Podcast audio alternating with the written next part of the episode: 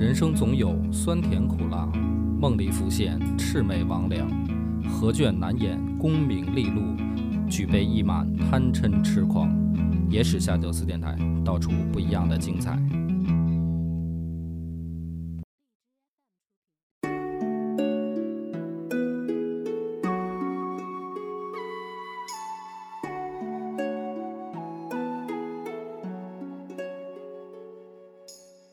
大家好，欢迎收听《野史下酒》，我是主播恶霸波。老温仔，我不是推荐你看一个电视剧《大明王朝一五六六》吗？嗯，然后前两天也是跟这个也有细菌佛他们，还有金花他们录那个游文化的时候，讲那个魏忠贤，嗯然后说了点明朝的事儿。后来录完了以后呢，他们也跟我讨论，啊，就发现这个还是有好多细节啊，等于在那些节目里讲不清楚。我觉得还是得放到这个历史部分来讲，就是关于明朝灭亡，嗯。有很多原因啊，但是其中一个往往被大家忽视的，或者说大家嗯，在比如说什么内忧外患，李自成也好，嗯。满清也好，这些之外，啊，往往不太了解的一个，就是说明朝缺钱。嗯。至于明朝它怎么缺钱啊，为什么会缺钱，往往就说不清楚，或者说很多历史的这个讲座也好啊，都是去关注这个怎么说呢？还是从英雄史视角、英雄史观那么去聊，要么就是说这个君臣个人的这个道德问题上。那么我觉得咱们今天讲一个这个，只是说我们我自己的见解吧，就是说跟经济相关的这么一件事儿。而且我也先说清楚，它只是局限在这个明朝啊，你不能说套用啊，往现在套用也没什么意义啊。你要套用，老觉得我在影射什么，对吧？什么意思呢？这个明朝，比如说那个电视剧里面，它有一个桥段，就是说这个严嵩嗯啊跟皇帝这讨论的时候出一个招儿，然后说咱们能不能改农叫什么？就是改稻为桑。那不是出了不少事儿吗？对啊，所以那个电视剧它的那个所有矛盾的等于导火线，就是说严嵩跟皇帝面前出了一馊主意，呃，说咱们现在呢国库很紧张啊，没钱了，然后又要打仗啊，又要这嘛那那的吧，说这大明朝现在是亏损状态，于是呢就说说等于就是江南织造那边跟洋人谈成了一笔生意。呃，国外的这些这个阿拉外国伯啊啊，什么这个斯坦金毛鬼子、闭眼的什么的，就来买咱们的丝绸，残联，然后呢，这个咱们就 能挣一大笔钱，那么这个就能缓解国库的这个空虚。啊。然后严嵩就说说咱们把这个稻田啊改成桑田，嗯，经济作物，对，就是说白了，你这个丝绸你得有原材料嘛。结果呢，这不就闹出事儿了嘛？就变成毁堤淹田，就是底下以什么严世蕃什么这个拿马彩啊，这帮人就说 啊，反正我们要挣钱，然后把老百姓的这个稻田都毁了，然后这又牵出了这个等于海瑞又去查案子，就说到底这件事儿是谁主使的啊？谁把老百姓给欺负了？然后也牵出了等于后面什么张居正这些人保着太子要倒倒严嵩，就整个这个电视剧它这个 核心内容嘛，其实在讲这个。那么这个里面就有有一些问题，就是好多人他觉得说看的觉得说是不是瞎编啊？因为有的历史剧现在拍的也是弄得老百姓分不清楚哪些是真哪些是假。就说这个电视剧 好，后来口碑不错嘛，而且是等于了解历史的人也都特别喜欢，我也特别喜欢嘛，所以我就推荐你看。它这个整个事件啊，我也说不好真假，它肯定是有戏说成分。但是为什么好呢？就是说它的这个依据，或者说它在明朝是有可能发生这样的事儿的。那么这个事儿是什么？指的指的是什么呢？就是说，是不是由国家出面来跟这些外商进行大宗贸易，而且是管得非常细，对吧？就等于皇帝其实就是嘉靖派的太监到这个江南制造局，然后去管这个事儿呢。说白了就是等于你就是在跟皇帝做生意。这些外国人，只不过他们是觉得啊，中间有这么一层这个所谓的官府也好，还是商人什么的，那实际上就是在跟皇帝做生意。那为什么在明朝这个是有可能呢？因为明朝灭亡的一个非常重要的原因就是没钱。他这个没钱呢，还不是指的经济意义上的说没有收益，嗯，而是真的是没有货币。那就是流动性缺乏呀。对，那这个呢，咱们就是今天把这个事儿看看能不能讲通了。哎，一旦打通，就这个脉络一旦打通，很多其实历史上的这个症结，就是相当于通了任督二脉了，你就能看到它背后的本质。那么，为什么说明朝没钱？就怎么它就这么特殊？宋朝有没有钱？清朝有没有钱？对吧？那每一个朝代呢，它都有，就是呃穷的时候，也有富的时候啊。一般刚建国和灭亡之前，嗯，都是属于穷的时候，中间都是富的时候。那你不能说明朝它从头到尾就穷，那么一定呢，就是说你说的就片面，但还真不是，明朝它就是存在一个这样的问题。所以经济的好坏。什么叫这个经济的好坏？就是怎么衡量？比如，方儿，你现在如果啊说这个问题，你这不是也是深入了一下这个研究什么股票、什么基金，这个包括货币是吧？对对外贸易什么的都见过，也看人这这个聊过。实际上呢，经济的好坏，它的取决于一个很重要的因素是货物或者说商品流通。嗯，比如说。咱们现在的这个经济下行，大家说啊，因为疫情还没过去，全世界都受疫情影响，对吧？啊，所以经济就变坏了。那这个解释的原因没有错啊，因为这个大家不上班嘛，疫情闹得最严重。但这只是其中的原因之一啊，真正经济下行还有一个很重要的因素是，导致它的商品流通受到了阻碍。什么意思呢？比如说，我是一个老农民，我是种地，于是我的生产出来的粮食需要卖，我来换钱，换了钱以后呢，我再买，比如说买我的这个衣服，买我的农作用品、用具，嗯，是吧？或者说我买这个买猪、买牛、买肉也好，那么这个就叫商品的流通，那么。越好的情况下，它的流通的频率越高，速度越快，也就是它贸易节点越多，这个国家的经济就好。如果说当它的贸易节点达到了一个量级的突破，那么这个就是说整个它的这个所处的怎么说呢？叫呃经济的代际就变化了。比如说原始社会，原始社会呢以物易物。比如说，我打了一只兔子，啊，然后呢，这个你那儿啊，比如说捞了一斤鱼，咱俩呢怎么办？就得以物易物嘛。但问题是什么呢？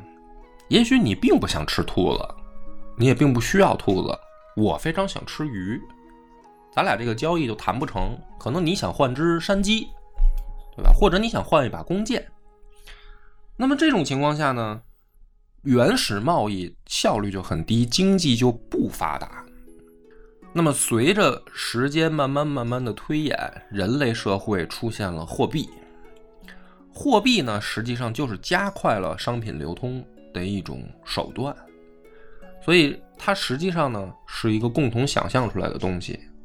这个货币它具体值钱吗？不一定，或者甚至来说就是不值钱的。就是比如说。用贝壳也好，还是用金属，还是哪怕咱们现在用纸币，钱本身不值钱。你比如说，咱们现在纸币一张一百块钱的纸，它本身不是什么值钱的东西，而是需要大家共同的想象力，共同认同它，说这一百块钱我能吃。咱现在这一百块钱是个国家信用背书啊，，对，那也就是说，实际上它就是老百姓又信国家，对就这样。对，那其实这个就是说，随着你人类社会的发展，人的发展，它它的货币，它的这个怎么说凝聚的内在的价值，它才出现。那么光有这个还是不行的。随着再往下呢，你就会发现，你也有钱，我也有钱，咱俩也有互相想换的货的时候，可是可能离得很远，对吧？比如说东北的大米 要想买海南的椰子。那就中间存在一个路途问题，所以还有一个运输的成本在里面。商人是什么呢？古代啊，或者说封建社会也好，还是说这个，就是反正咱们近代以前，包括其实现在也算上，商人最根本的是说倒买倒卖，对吧？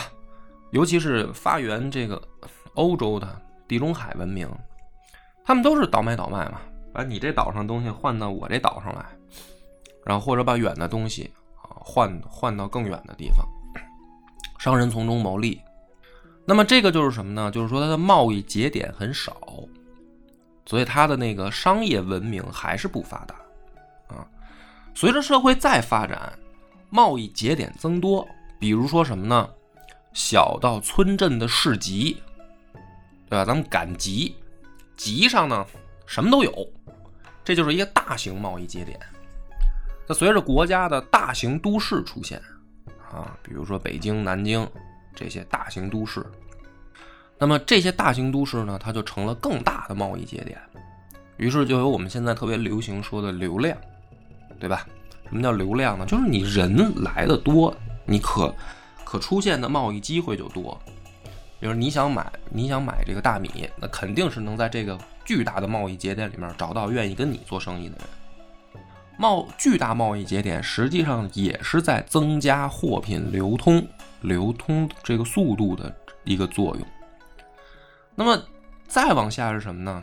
比如说啊，咱们跳着快着讲，比如说到现在互联网了，互联网时代最开始出现了所谓的网络贸易，就是所谓的电商也好啊，比如就大家都用的这个网络购物啊，天猫、淘宝这些。那么它实际上是在进一步增加贸易节点，你不用去跑到现场交易了，我们在网上隔空就达成了交易，这才是真正技术发展以后对贸易、对经济其实进行的促进，对它形成的作用。然后到现在的自媒体时代，对吧？就是你不用去淘宝、天猫注册店铺了，比如说咱们野史下酒。啊，我可以开个公众号，啊，你喜欢我的东西，你可以在我的公众号里买。比如说咱们卖酒，现在，那我自己就变成了一个贸易节点。于是这样的人越来越多啊，移动互联网的发展，每一个做自媒体的都得想，咱们光光卖节目也卖不了几个钱，咱们得想想是不是弄点什么周边产品什么的。这些贸易节点越来越多，导致我们的商品流动的速度变快，频率变高。这个国家经济就好了，但是在古代社会呢，还是有一个前提，就是它的流通是要靠货币为基础的。我们现在呢，因为发达了，所以比如说啊，你买我东西，你在网上呢给我虚拟的这种货币就可以了，我可以去到银行把它兑换成钱，啊，就是微信转过来的也好，还是呃银行转账，你不用。把这钱给我邮寄过来，啊，所以这个钱到现在来说呢，某种意义上来讲已经越来越不重要了。甚至我们在现代社会当中，比如说我吧，我现在基本上啊不用纸币了，就我出门我装个手机就行了，我基本上不怎么拿钱包了，所以它货币的作用就越来越低。但是呢，在明朝的时候，你就可以想到了，说没有办法做到这么发达。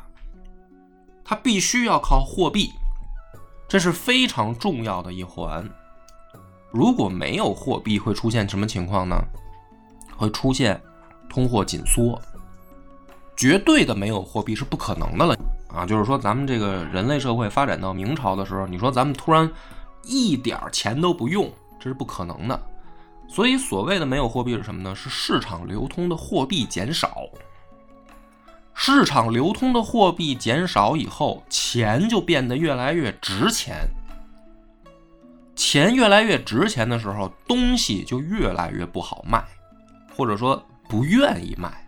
比如说，我原来啊，我生产了一百斤大米，我可以换一万个铜钱儿。我只是举例子啊，不是当时明朝真真正实际的物价啊。但是现在市场上流通的铜钱变少了，所以每一枚铜钱儿就越来越值钱。那我同样的大米，原来换的可能是一万枚铜钱儿，今年我可能只能换五千个铜钱儿了。再往明年，我可能只能换两千个铜钱了，因为它越来越少啊。所以每一枚铜钱的就价值就越来越高。那在这样的情况下，我会选择什么呢？降低我的贸易频率，我就不卖我的米了，或者我能不能拿米换其他东西？因为换来的钱越来越少，我拿来钱的目的是为了我再去买其他东西，看起来不受影响，对吧？但是实际上，每一个人都这样想的时候，整个国家它的交易欲望就降低。老百姓就不愿意去贸易，所以整个国家的经济就陷入了困境。那么，同样的情况下，政府受到什么影响呢？政府怎么收税？大家都知道，我们的这个发展到呃宋、明、清，基本上已经是所谓的古代的成熟期了，对吧？所以它的税收已经不是像。比较早的汉唐那样，要用这个各种，比如说收你米、收你布、收你绢。尤其到明朝的张居正的这个一条鞭法改革以后，政府收的基本上就是钱，再具体点收白银。那么问题就是，如果市场上流通的货币越来越少，政府就收不上钱来。就老百姓手里也不存钱，我们宁愿存东西，所以政府收不上来钱，就最后我们已经在跳着讲了。最快最快的理解你就明白了，明朝越往后期，政府越没钱的根本原因就是收不上钱。那么说可不可以收东西呢？可以，明朝前期也收东西，但是这么收的话，首先。就你就理解为什么我一上来讲经济的好坏取决的是说它的货品流动、商品流动，它收这么多东西，它一样是流动不了的。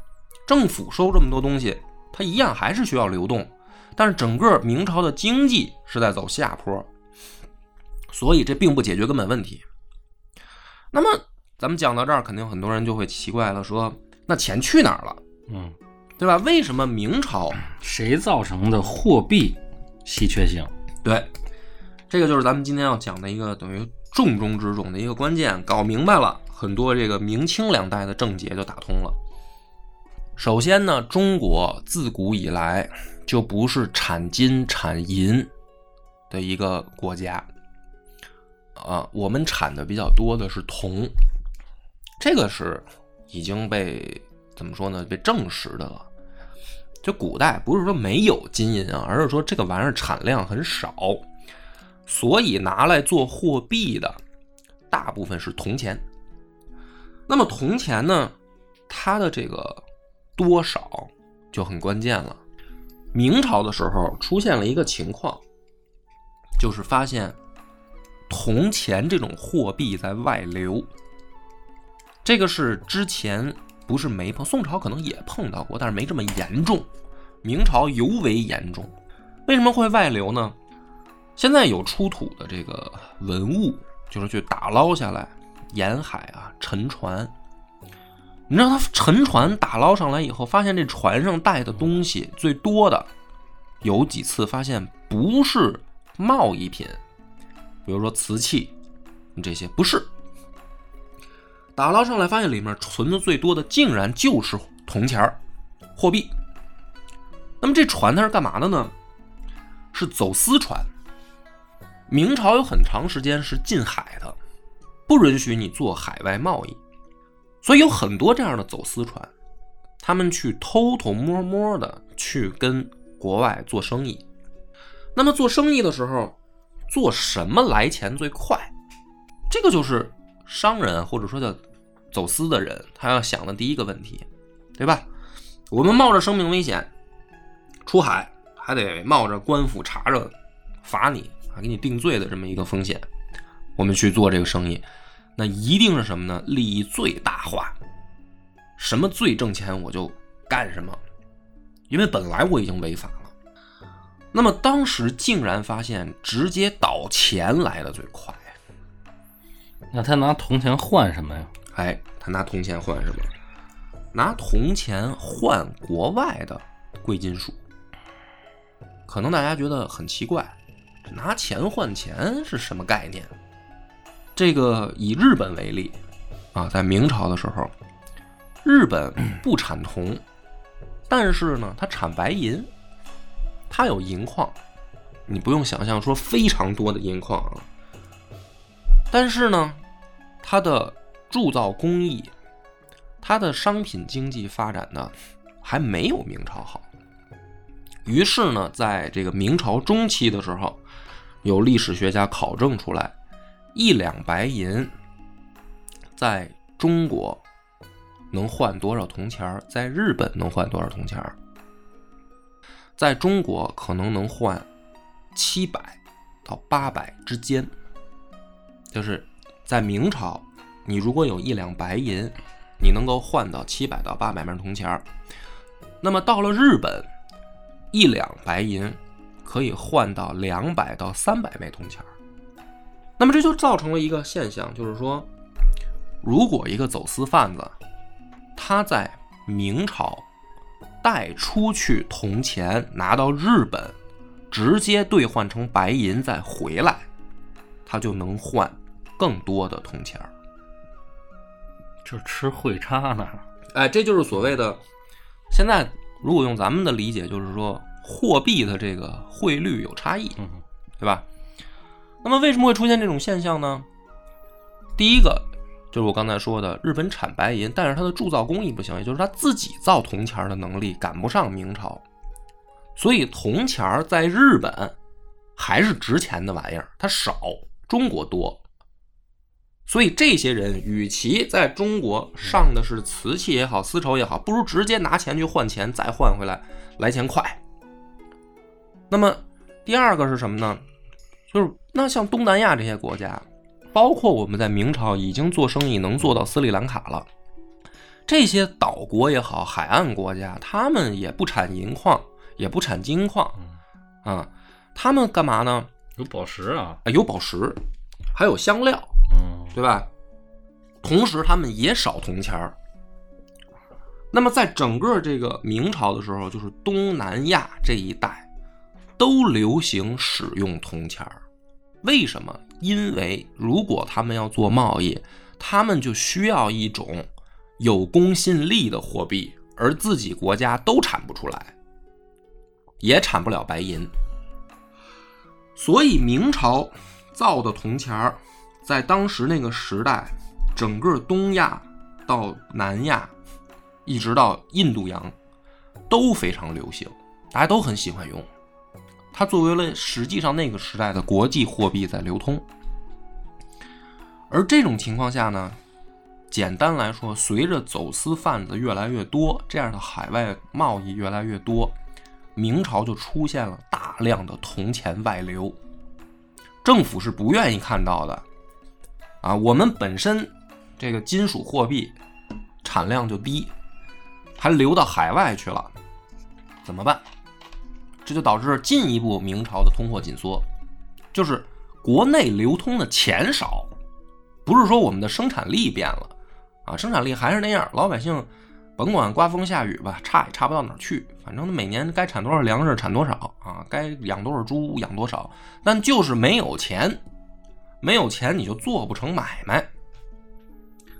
在这个情况下呢，其实问题就已经找到了一个症结，就是说。明朝是实际上缺的是贵金属和这个有效的货币。那么大家就说了，说那你要这么说的话，它只会越来越穷啊。这是第一个问题，对吧？它只会越来越穷，因为你肯定阻止你明朝不是禁海，然后你走私犯罪越来越多，你只会越来越穷。那你说的不对，明朝也有富的时候，对吧？就是中后期，尤其是张居正改革以后，啊，还是有一阵子过得不错的。张居正前后也有过不错的时候。第二个问题是，就就算你说的对，这些走私贩子他去换日本的白银也好，换东南亚的珠宝也好，他不是还是得带回国内吗？嗯那么你国内的，比如说白银不也多了吗？珠宝不也多了吗？你这个不是同等的道理？虽然说他们在中间赚了差价，但是这个流通的这个东西不是还是对等的吗？你不是也丰富了国内的怎么说呢？叫货币种类也好，还是说，这得统一啊、哎，这就存在另一个问题嗯啊，就是说明朝他想做政府的生意，他就要统一，对吧？就是说我到底换的是什么？既然我能够换白银回来，那我干嘛不把自己畅销的东西拿去直接换贵金属，而要用铜钱呢？所以就有了咱们一开始电视剧里讲的那一幕，就是是有可能发生这样的事儿的，以政府出面，说咱们江南制造局大量的生产丝绸，然后以官办的这个名义跟西方人做交易，这个是可能的。于是呢，最富的那一段出现了一个现象，就是西班牙人和葡萄牙人航海嗯到了东南亚，嗯这个才是真正促成大明开始做官办贸易的一个突破口。大明当时发现这些洋鬼子还真带了贵金属来，真金白银，而且尤其是白银。为什么呢？挺有意思的是，欧洲他们当时流行的是用金和银，随着新大陆就是美洲的发现，那是清朝了，那会儿已经对，那是后来，但是不是？但是葡萄牙和西班牙的时代是明朝，后来到了清朝，就是英国已经出现了，已经上来了。但是这两个国家在整个世界贸易里面，他们用的大量的是这个黄金、白银。欧洲很看重的是黄金，他们用金币，而银呢，在欧洲其实并不流通，或者说叫并不流行，他们喜欢用金币交易。比如说，这个哥伦布最开始能够得到西班牙王室的支持，他说白了，他是骗说我在新大陆发现了黄金，而这些商人来到了东方以后，发现，在我们那儿不太看重的白银，在东方是紧缺的东西，就是比黄金还好用，所以这两国的商人带来了大量的白银，这样的话才导致明朝愿意跟他们做生意。就是出现电视剧里那一幕了啊，跟他们去做大型货货品贸易。但是呢，这个其实这也是推动了张居正做一条鞭法改革的一个基础，就是一条鞭法的实行，实际上是把所有的苛捐杂税统一按照田亩的面积计计算出来，一户你该征多少白银。那么它的政策改革的一个最关键点就是说，你要市场上有足够的白银在流通，我才能向老百姓用这种方式收税。这就是因为西班牙和葡萄牙人在东南亚开始大量进行白银贸易，张居正的改革才有了前提条件。然后就是电视剧里啊也好，我们可以想象出现的就是政府出来做这件事儿。但是很惨的是什么呢？随着这个。就是当时的菲律宾，啊，被这个等于西班牙、葡萄牙逐渐控制以后，出现了这个反华的思想，就是认为说华人太多了以后不安全，然后导致什么呢？在菲律宾出现了两次大屠杀，明朝的时候，直接就把这个两国贸易的最重要的一个中转站。就给冷却了。就在东南亚这些贸易，它也有那种大型中转站。其实我跟你说，东南亚这些事儿吧，就是华人的移民啊，嗯太多，对，到那边给人欺负的，人家做不了生意了。嗯，那不到现代近代这个图画不是也都是靠着这种思宣思宣扬思想思想，然后被这个政府煽动起来的嘛？嗯，所以在这个情况下呢，就是明朝的后期，整个海外市场的贸易就断了。断了以后呢，它的白银的这个来源也就断了。那么这种情况下，政府就又回到了原来的那种状态，就是市场上没有可流通的货币。不是，他这个时候就没想过了，就是稍微打开一下这个跟对外贸易的这个市场嘛，让一些这个买办或者其他的这个平民有机会参与到这种贸易之中。他促进他当然的这个，当然想这么做，因为明朝后来就是隆庆开海，嗯就是隆庆开海之前还在打倭寇啊，觉得东南沿海不消停，然后不就是也有汪直这样的人，他们其实这些说不好听一点叫海盗，说好听一点呢就是商人，他们希望打开这个局面，然后做生意，然后明朝一直不愿意，到最后呢再不愿意，发现这是一趋势。所以汪直虽然死了，以海盗的身份啊，给以倭寇的身份给定了罪了，但是明朝也知道说这个事儿其实也拦不住。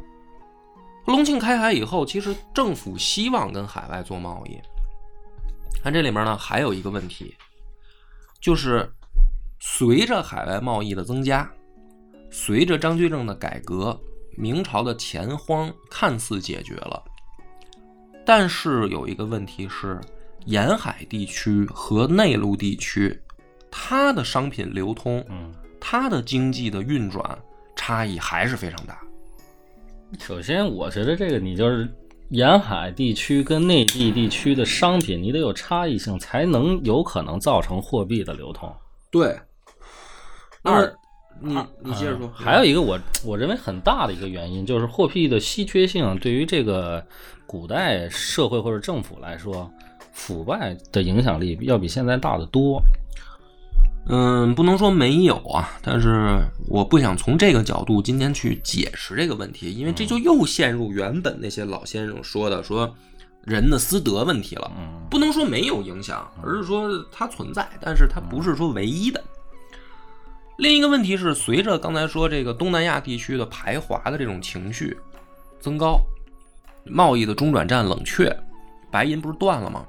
但是东南沿海还有大量的白银，可是西北地区就是内陆地区的白银就非常非常少了，本身这个贸易中转就低，所以你打通什么任督二脉，你就发现，比如城，他为什么是在西北地区起来造反？或者说明朝与一开始有很多叛乱都是在西北地区、内陆地区爆发，这个就是一个其中的原因。收税收不上来，收税收不上来又要打仗，打仗又需要军费，军费又要加税，西北地区就陷入恶性循环。然后怎么办呢？就是裁员啊也好，这都是打补丁的方式。那么东南地区呢，它就相对好一些，但是问题的根本没有解决，所以明朝就陷入了最严重的钱荒，就是没钱。这还有一个问题啊，你看宋朝时候就有纸币了，嗯交子嗯这个东西为什么就在中国就推行不下去？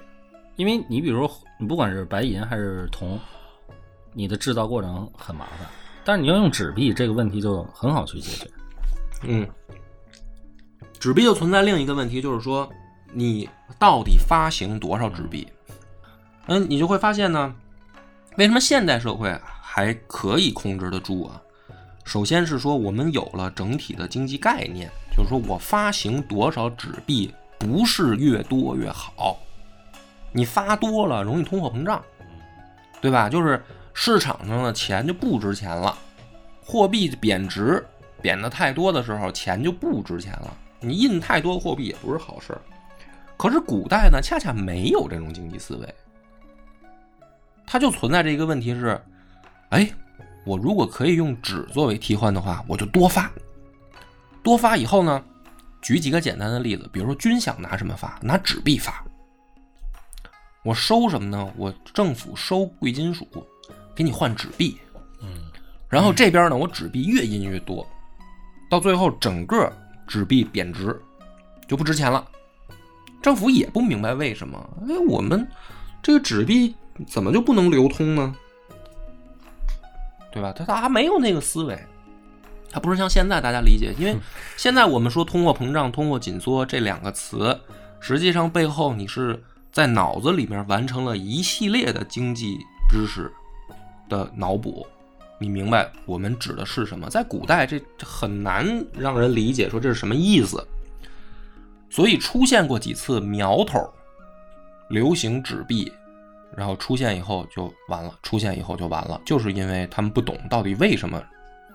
我觉得这还有一种就是说，它控制不住总量的发展，它监管不能像现在这样。嗯现在有一个叫宏观调控，简单点说就是全局管理，对吧？嗯我能监控你货币的总量，稍微多了啊，就咱们采取点政策。对，这也是一个问题。古时候是没这个技术手段，嗯是因为科科学水平制约了它。对啊，所以大明它真正亡的一个原因，就是你把它理解成说钱荒，我觉得我就解释透解释透了。啊，不是说这是唯一原因，而是说它是很重要的一个原因，就是政府收不上钱来，说白了，政府也没钱，又要打仗。啊，当时内忧外患都有，然后就变成了恶性循环，老百姓就活不下去了。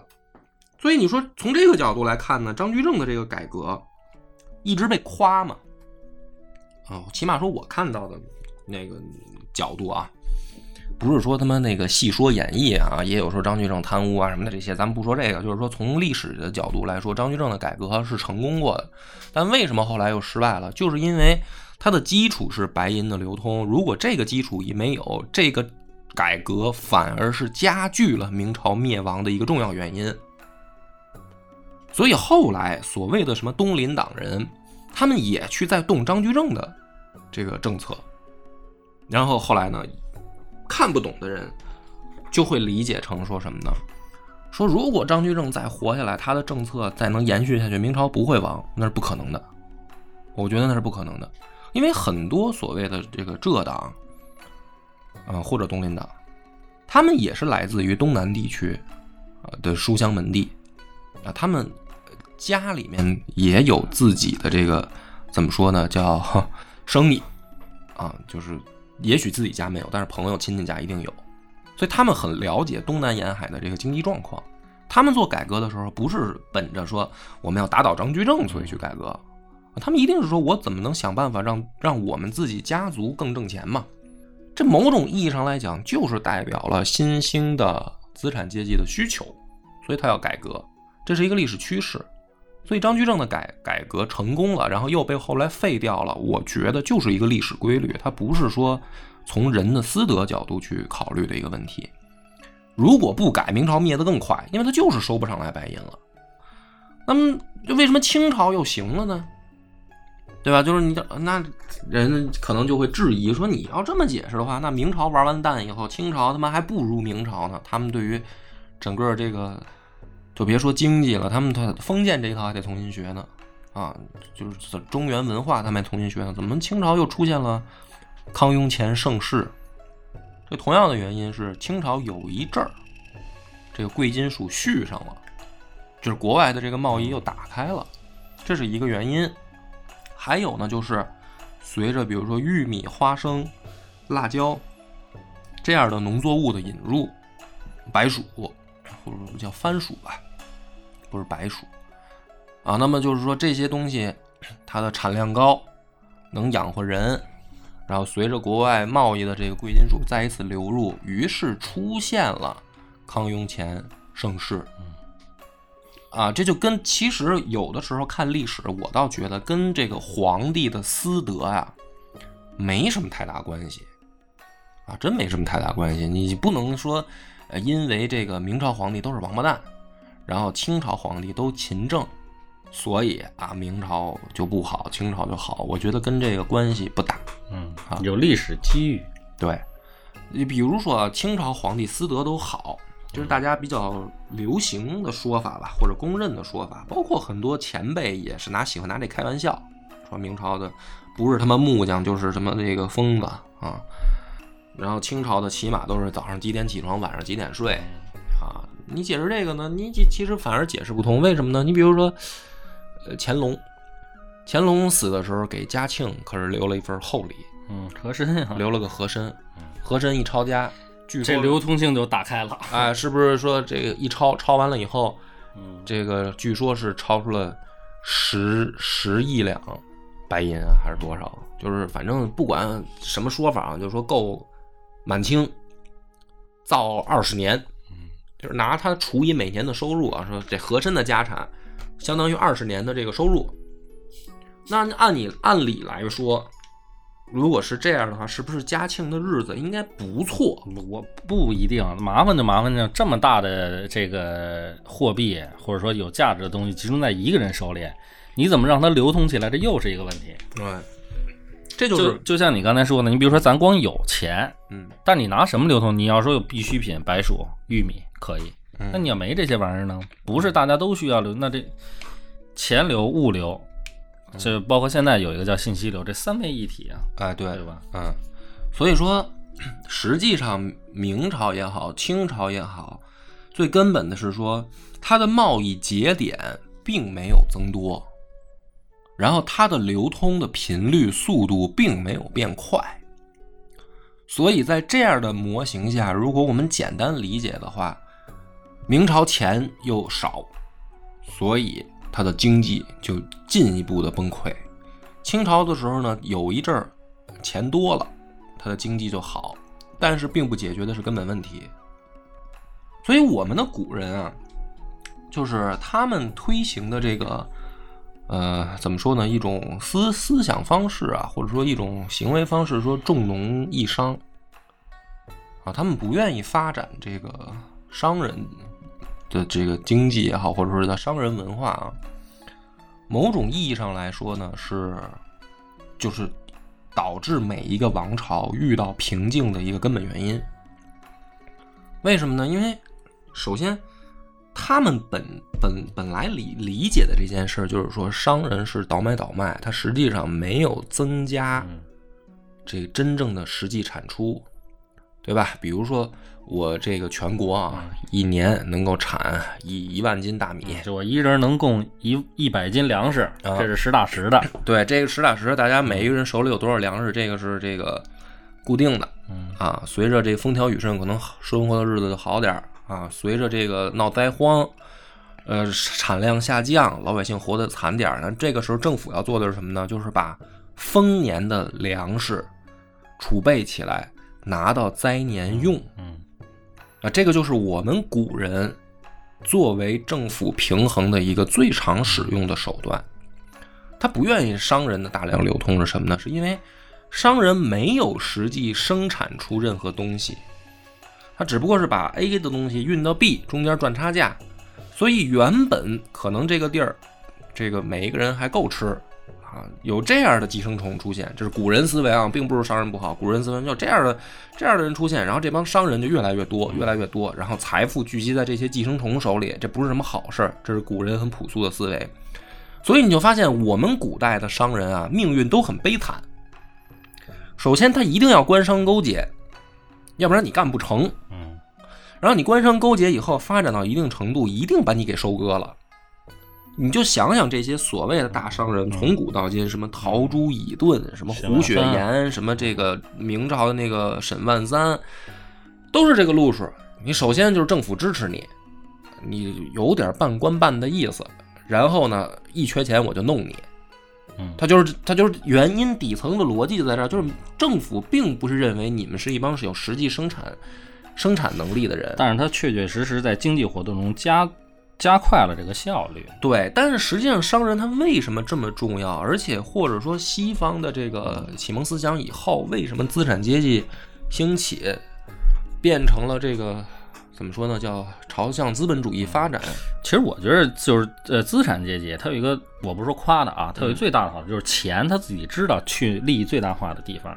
嗯，就当时最早咱们上学的时候学那个古贱商农，你说这怎么？你说这怎么解决？单靠农民，嗯他没法解决，对吧？嗯你就让这个谷子在不同的时间出现在它该最需要它出现的地方就完了。嗯嗯，所以这个再往后讲呢，就出现了一个新的问题，因为时间也不多了，我会就简单来解释啊，就是近代啊出现了一种思想经济领域的思想，就是呃自由的这个市场经济，就是说政府不要多干预，然后纯让市场自由去调控。那么这样又对不对呢？我们站在中国的视角，哦，或者说我作为一个中国人来说，也不对。为什么？当时这个二战以后，很多这个西方的经济学家就提出来，说应该让市场经济去自由调控市场。所以，经济发展不起来的国家的症结就是出现在政府过多的干预。嗯，甚至比如说前苏联，那当时的很多西方经济学家就是提出来一种很极端的说，甚至用休克疗法，就是说你政府干脆就不要干涉。我只是简单来说，啊，没有这么没有这么简单啊，嗯你只是能修大发了吗？不是？对，结果呢，真的用市场经济自由去调节的时候，很多国家都完蛋了。你知道我，我觉得这事儿也另一种解释方式啊，就是你就算现在做不行的原因是什么呀？就大家根本在一开始没站在一条同样的起跑线上。嗯，就是现在已经攥着这些极大这个资源的人，如果在没有政府的干预情况下，他就会把这件事儿变得加剧，嗯这反而导致这个贫富差距。嗯但是你也不可能让所有人都站在一条同一条起跑线上了，没有这个历史条件了。对嗯，所以是因为后面时间不多，我们简单解释。而且我不太爱讲近代史，本来风险也大，而且听不懂的人也多啊。然后喜欢拿自己这个片面的东西来反驳，就是在这种情况下，咱们看中国走了一条就是计划经济，就是这个其实是一个很符合我们中国人思维的方式。呃，我不能说计划经济叫中庸啊，而是说我们找最合适的方式过河，就是你不能完全交给市场来调控。那就像很多那个，就是二战以后的国家，那咱更正一下，现在叫中国特色的啊市场经济。是的，对，就是说你不能完全放任，让它自由发展啊。解体的国家就在前面摆着呢，对吧？那你也不能完全的政府控干预控制，就像回到我们古代，干脆就重农抑商，行不行呢？肯定是也不行，对吧？所以某种程度上来说，某一个时期用计划经济的方式是最合适的，让一个国家稳步变强的一种方式。对吧？就是说，政府当然要干预，但是也不是说完全的干预，就是你也要开放给市场一些能够刺激经济活动、增加物品交易频率、流通速度的，怎么说呢？活血活水啊！你要全部管死。回到说，咱们就是说粮票时代，它出现有它出现的意义和它存在的原因，但是不能说永远那样。所以整个这个，你看我们今天用一集来讲的话，其实还是没有说完全把所有的细节都讲明白。但是起码我想讲明白的一点就是说，我们看古代史的时候，不是以老去看一个人的私德。就比如说，为什么出现康雍乾盛世，是因为这仨皇帝他妈勤政吗？当然有可能有这原因啊，不是不能说可能，肯定是有这原因，但是它并不一定是主要原因。为什么说到明朝末年这国家就完蛋了？啊，就是哪怕出现崇祯这样的人，他想把这个国家变好，也变不好了。有张居正这样的人，改革怎么还是越变越差？跟这些人私德关系不大，他是一个大势所向啊。这些大势里面包含着很多原因，其中钱的一个原因就是最重要的一个原因。我觉得啊，你不是打不过满清，满清时战斗力说怎么他们自己后来，因为你知道好多明史是满清清朝修的。所以它本来它就是带有这个，就是自己的主观的这种，呃，咱说句不好听的，你到那份儿上，明朝老百姓是不是也思辨呀？啊，对吧？对啊，嗯，我觉得今天这一集讲到这儿就可以了啊，欢迎大家讨论就行了，嗯，拜拜。我们的微信公众号叫“柳南故事”，柳树的柳，南方的南。如果还没听够的朋友，欢迎您来订阅关注。